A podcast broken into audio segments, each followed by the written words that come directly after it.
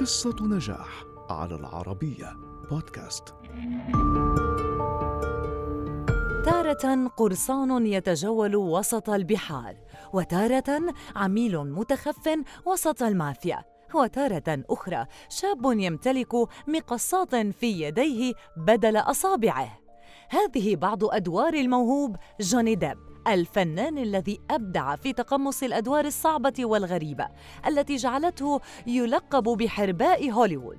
فأصبح من أعلى الفنانين اجرا وتحقيقا للإيرادات في هوليوود. فما هي قصة نجاح القرصان والحرباء؟ جوني ديب.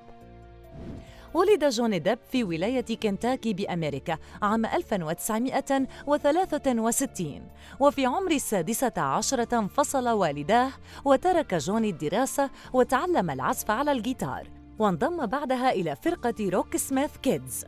وفي عام 1983 التقى جوني بالممثل المغمور آنذاك نيكولاس كيج الذي نصحه بدخول عالم التمثيل ورتب له تجربة أداء مع المخرج ويس كريفن الذي أعجب بأداء جوني ومنحه في العام التالي أول ظهور له في فيلم الرعب A Nightmare on Elm Street لتكون بداية جوني نحو عالم التمثيل والشهرة.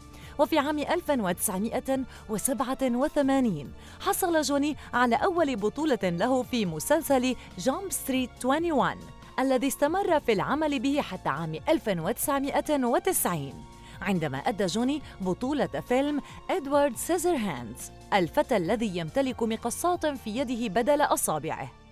وحقق الفيلم شهرة واسعة وترشح لعدة جوائز. وكان الفيلم الذي عرف العالم بالحرباء جوني ديب. وفي عام 1994 لعب جوني ديب دور البطولة في فيلم السيرة الذاتية Ed Wood. الذي وصفه النقاد بأنه أحد أعظم أفلام السيرة الذاتية. ونال الفيلم جائزتي أوسكار وترشح آنذاك لجائزة السعفة الذهبية. أصبحت موهبة جوني ديب لافتة للجميع وقام بأداء أدوار متنوعة لفتت أنظار الجمهور والنقاد مثل فيلم دوني براسكو عام 1997 وفيلم The Astronaut's Wife وفيلم Sleepy Hollow في عام 1999 أما القفزة الكبيرة في شعبية جوني ديب فكانت في عام 2003 عندما أدى الدور الأسطوري القرصان جاك سبارو في فيلم قراصنة الكاريبي وحقق الفيلم في ذلك العام أرباحا تجاوزت 600 مليون دولار. وترشح جوني لجائزة الأوسكار كأفضل ممثل. واستمر بعدها بعام على نفس طريق النجاح وتحصل على ثاني ترشيح له لجائزة الأوسكار عن فيلم Finding Neverland ليدخل بعدها نادي أعلى الفنانين أجراً في هوليوود. واستمر في تقديم الأدوار المتميزة والغريبة بحرفية مؤكدا على لقبه حرباء هوليوود. فشارك في عام 2005 في فيلم Charlie and the Chocolate Factory وفيلم ال animation Corpse Bride لكن ورغم الأدوار التي قدمها ظلت شخصية جاك سبارو في قراصنة الكاريبي عالقة في أذهان الجماهير. حتى قدم في عام 2006 الجزء الثاني من الفيلم الذي انتظره الناس بشدة. وبالفعل حقق الفيلم ارباحا هائلة تخطت المليار دولار لتتابع ديزني في العام التالي إنتاج جزء ثالث من الفيلم. معتمدين على شخصية جاك سبارو التي لم تخذل جمهورها وصنعت من جوني ديب أيقونة في عالم التمثيل. وبعد النجاحات الكبيرة التي حققها جوني ديب عمل في عام 2011 مع أنجلينا جولي في الفيلم الشهير The Tourist وترشح لثلاث جوائز جولدن جلوب وفي العام نفسه قدم جزءا رابعا من قراصنة الكاريبي.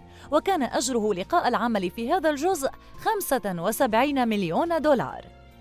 بسبب أدائه المميز وأدواره المتنوعة التي لم يشبه أحدها الآخر أصبحت الأفلام التي يظهر بها جوني ديب محط اهتمام ومتابعة الجمهور في جميع أنحاء العالم.